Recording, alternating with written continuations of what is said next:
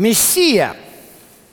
Существуют ли объективные доказательства? Существуют ли однозначные указания, существующие в книгах Торы, пророков и Писаниях, которые так и для иудеев.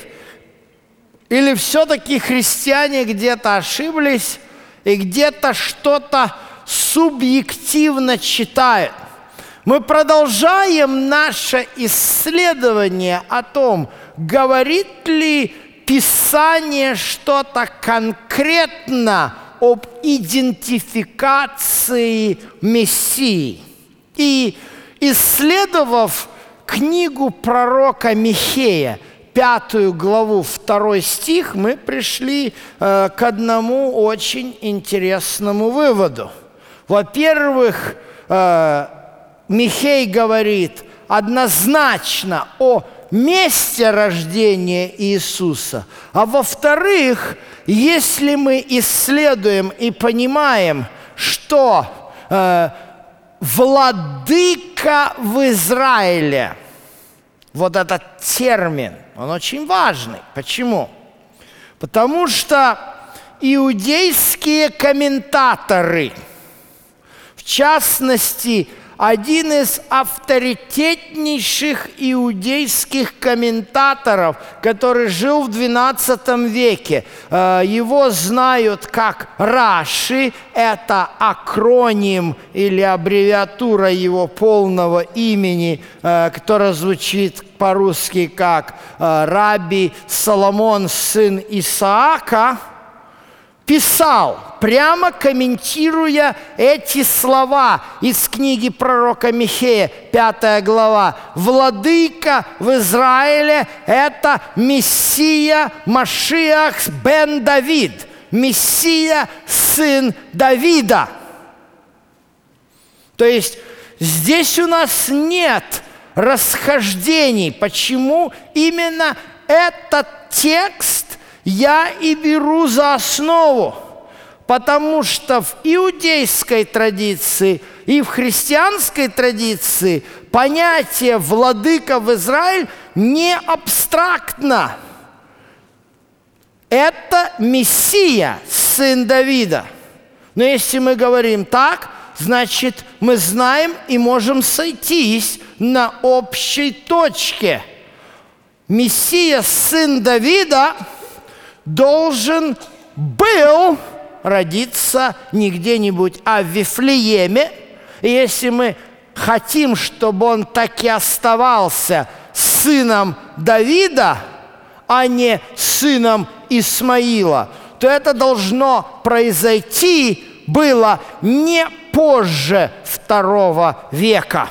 Потому что После этого в городе Вифлееме еврейского населения не жило и не живет до сих пор. Интересно, что сегодня ну, известный э, арабо-израильский конфликт, и там э, по поводу а, того, чья территория чья, и как разделить. Есть спорные территории, потому что израильтяне где-то построили свои поселения, такие как Мале Адумим, это огромный город, э, где проживают евреи, а палестинцы хотят, чтобы, и говорят, что это территория их, и они требуют, чтобы евреи ушли с этого, вот из этого, как говорится, ничего не решается, но это все политика. Вифлеем не является спорной территорией. Никто там не пытается из евреев селиться, в отличие, кстати, от Хеврона, где, соответственно, понимаете, э, могила Авраама по-еврейски или Ибрагима по-арабски, ну и там, как говорится, по поводу этого святого места для иудеев и мусульман идет постоянный спор. А здесь ничего нет. Там ничего нет. В Вифлееме проживают арабы-мусульмане, арабы-христиане. И проживают там очень-очень-очень давно, и евреи туда не собираются селиться вообще. Поэтому, если мы хотим, чтобы, еще раз повторяю, чтобы Мессия был у нас сыном Давида, а не сыном Исмаила, то он должен был родиться не позже второго века. Но, может быть, что-то есть поточнее. И сейчас я хочу поделиться с вами. Для меня это сакральный текст – потому что никаким другим текстом, сколько я общался с хорошими, искренними христианами, но никаким другим текстом никто меня не мог убедить, кроме текста, записанного в книге Даниила, 9 глава, и я буду читать с 25 стиха. Э, и там сказано, «Итак, знай и уразумей, с того времени, как выйдет повеление о восстановлении Иерусалима до Христа Владыки – семь седмин и шестьдесят две седмины. Э, это так читается в синодальном переводе. На иврите, конечно же, у нас не звучит «Христос Владыка», а звучит «Мессия князь, Машиах царь». Семь недели – что это за даты? Что это за цифры? Ну, э, если мы возьмем, конечно же, э, прежде всего надо разобраться, что это за время, э, что это за время, когда выходит повеление о восстановлении Иерусалима. Здесь, конечно же, история, история еврейского народа, история возвращения из Вавилонского плена. И здесь, конечно, нам нужно читать седьмую главу книги Ездры, которая, э, в частности, э, говорит следующее. После сих происшествий в царствование Артаксеркса, царя Перксидского – Ездра, сын, сын Сираи, сын Азарии, сын Хелкии, сын Шалума, сын Цадока, сын Ахитува, сын Амарии, сын Азарии, сын Майорафа и так далее, э, сын Аарона, первосвященника, сей Ездра, после перечисления всех его э, родословных, вышел из Вавилона – он был книжник, следующий в законе Моисеевом. Интересный титул. Впервые мы встречаем здесь слово «софер», которое будет э, постоянно употребляться э, в Новом Завете. В Новом Завете оно звучит на гречески как «грамматеос». Вот.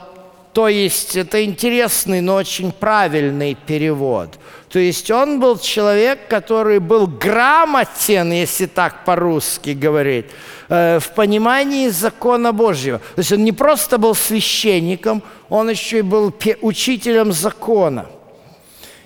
И дал ему царь все по желанию его, так как рука Господа Бога была над ним. С ним пошли в Иерусалим – и некоторые из сынов Израилевых, и из священников, и левитов, и певцов, и привратников, и нефинеев в седьмой год царя Артаксеркса.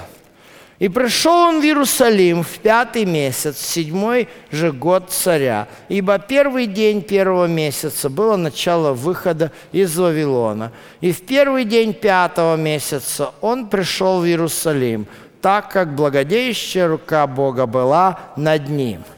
Потому что Ездра расположил свое сердце к тому, чтобы изучать закон Господень и исполнять, и выучить в Израиле закону и правду.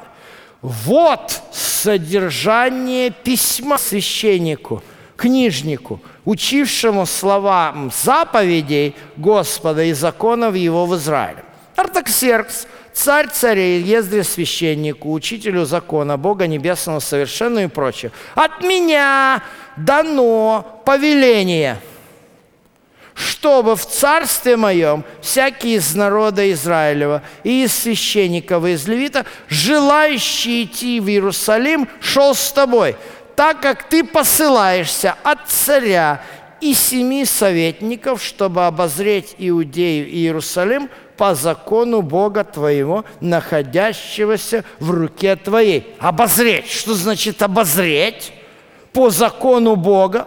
Фактически, Артаксеркс, мама которого, кстати говоря, была еврейкой по имени Эсфирь, поэтому он и делает эти вещи так вот – благо, благодеющая рука Господня действовала. Вот. Э, он был послан первым губернатором Иудейской области, которая стала фактически автономной, потому что был сказано по закону Бога твоего, то есть не по персидскому, э, мидоперсидскому языческому закону, а по закону Бога твоего.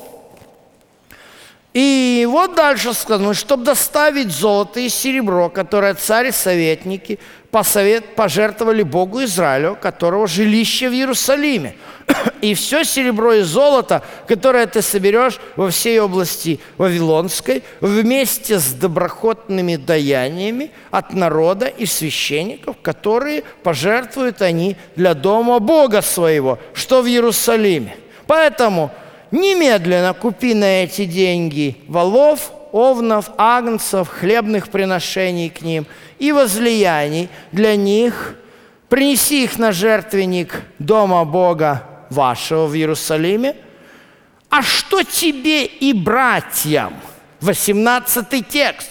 Ключевой текст, друзья мои, 18 текст 7 главы книги Ездры. «А что тебе и братьям твоим заблагорассудится сделать из остального серебра и золота по воле Бога вашего? Делайте!» Вы понимаете, в чем звучит повеление? Повеление первое. Ты, Ездра, назначаешься губернатором Иудеи – который будет иметь широкую автономию. Второе. Я жертвую тебе на храм. То есть, что мы из этого видим?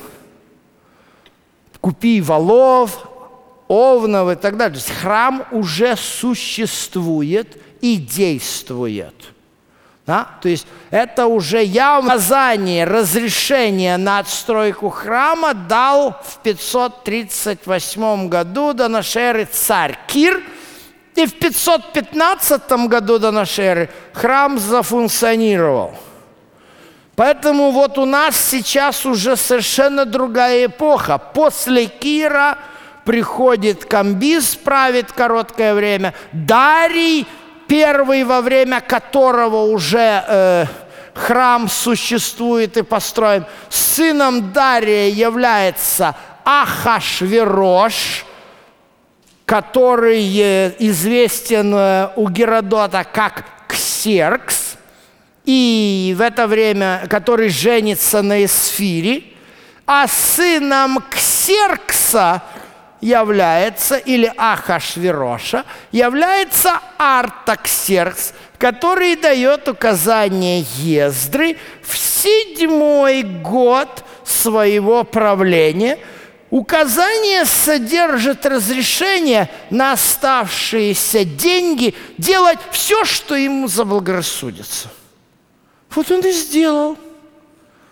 Об этом нам написано чуть раньше – Книга Ездры не сохраняет хронологию. Оказалось, что третья глава книги Ездры, там есть один кусочек письма, который относится как раз к периоду Артаксеркса, и письмо к Артаксерксу написано. И там указывают жалобщики, скорее всего, самаряне, о том, что вот иудеи пришли, знаешь ли ты, что иудеи пришли и строят город. То есть вы понимаете, в чем заключается повеление о восстановлении Иерусалима? в словах 7 главы Ездры 18 текста «Делай все, что тебе заблагорассудится на, на деньги, оставшиеся после пожертвований на храмовые нужды». То есть вот у нас конкретно. И это все делается, мы уже говорили, в седьмой год царя Артаксеркса – у нас достаточно исторических документов и хроник, которые говорят нам о том, что отец Артаксеркса, царь Ахашвирош, умер в 464 году до нашей эры. Поэтому мы знаем, когда вышло это постановление, это объективные исторические факты. Оно выходит в 457 году до нашей эры – и вот, возвращаясь к тексту книги Даниила, 9 глава, нам здесь сказано, что «Знай и уразумей», 25 текст, «со времени, когда выйдет Мессии царя, 7 недель и 62 недели». Если это буквальные дни – то получается, что Мессия-царь должен был прийти в 456 году до нашей эры. Такой был в истории Израиля? Не было. Не было. Однозначно, эти даты символические – и поэтому даже, вот опять же мы говорим об общих точках соприкосновения. Когда мы читаем книги известных раввинов, в частности э, Моисея Маймонида, известного раввина XII века, извест, э, его акроним Рамбам, книге «Наставник колеблющегося», он говорит о э, принципе, что пророческие даты, записанные в книге Даниила, нужно воспринимать символически. Не только Маймонид этому учит, но еще один известный иудейский комментатор, философ Саадия Гаон в своей книге э, «Вера и знание пишет то же самое. То есть это факт, в котором у нас нет расхождений. А если это так, то остается прибавить 483 года к 457 году, и мы окажемся во времена жизни и служения этого человека. Так, по крайней мере, указывают уже римские историки, ну да еще и Иосиф Флавий. И дальше мы читаем по истечении 26 текст – шестидесяти двух седмин предан будет смерти Машиах, и не будет, а город и святилище будут разрушены народом вождя.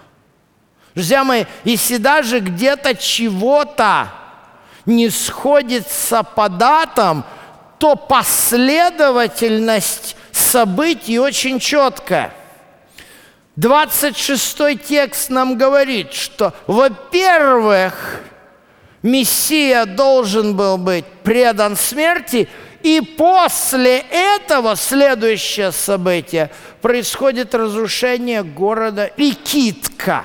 Уже нам дает очень четкое и однозначное понимание, что Мессия должен был прийти и быть убитым не позже 70-го года нашей эры.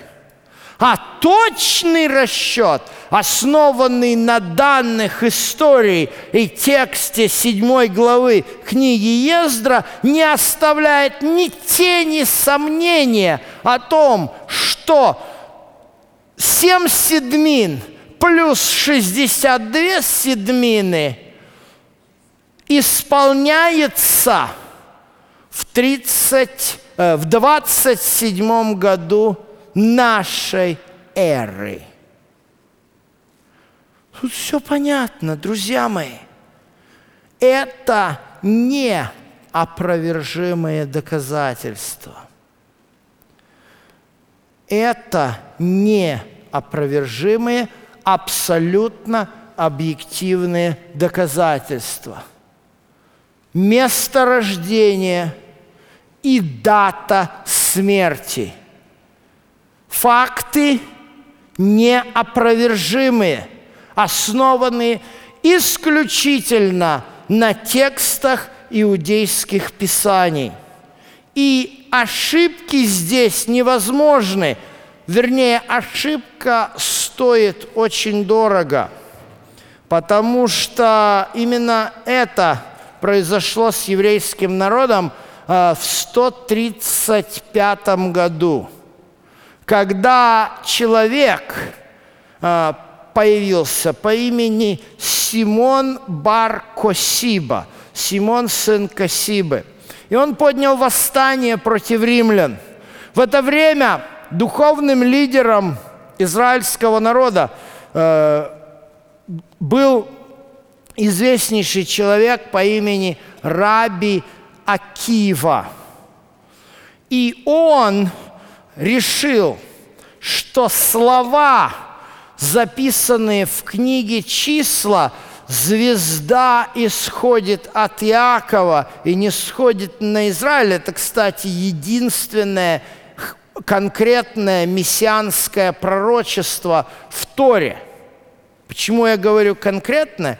Потому что раввины говорят, что это мессианское пророчество. То есть у нас нет здесь расхождений. Но вы видите, оно косвенное. Что делает Раби Акива? Понимаете, э, вот если мы говорим о косвенности, да, почему я так говорю? Смотрите, что, мы, что христиане делают? Они читают э, Матфея первую главу, там о мудрецах, которые увидели э, за, записанного, э, сказанного Валаамом в книге «Числа», 25 глава, да? А что делает Раби Акива? Раби Акива решает, что вот этот человек, Шимон Бар-Касиба, который поднял вот это восстание, он и есть сын этой звезды – он его имя меняет с Бар-Косибы на Бар-Кохбу. Кохба по-арамейски – это звезда. Но все это заканчивается трагично. Приходит император Адриан, устраивает гонения, это страшные были гонения. Кстати, вот эти гонения, они в основном и начали цепочку событий, которая приводит вот к такому разделению между иудаизмом и христианством. До восстания Баркохбы христианство было сектой внутри иудаизма. Христиане были такие же, как фарисеи, садукеи и так далее. После восстания Баркохбы ситуация изменилась, и христианские лидеры из греков, из еленов решили пойти на разрыв с иудеями для того, чтобы надеясь при этом, что христиан перестали преследовать. И вот тогда появляются первые идеи о том, чтобы как-то э, отделить себя от иудеев, надо изменить день поклонения.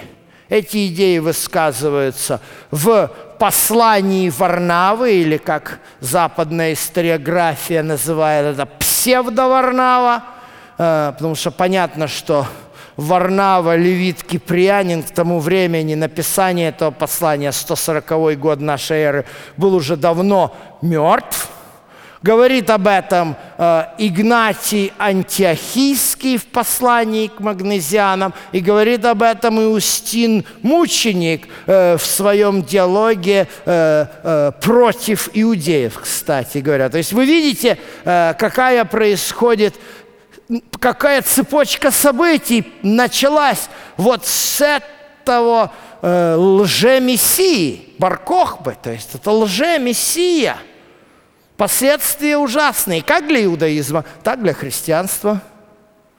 Вот. Но на этом не заканчивается. На этом не заканчивается. Продолжаются проблемы. 1242 год.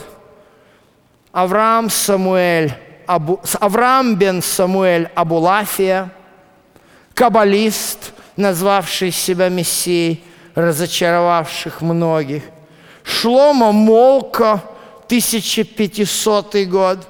Кстати говоря, он был крещенным евреем из Португалии. Его имя стало Диего Пирес, но тем не менее. Который здесь а, объявил себя мессией во время погромов Богдана Хмельницкого. Мы об этом говорили. А, уже в прошлых лекциях. Яков Франк, родившийся на Подолье э, в 1726 году.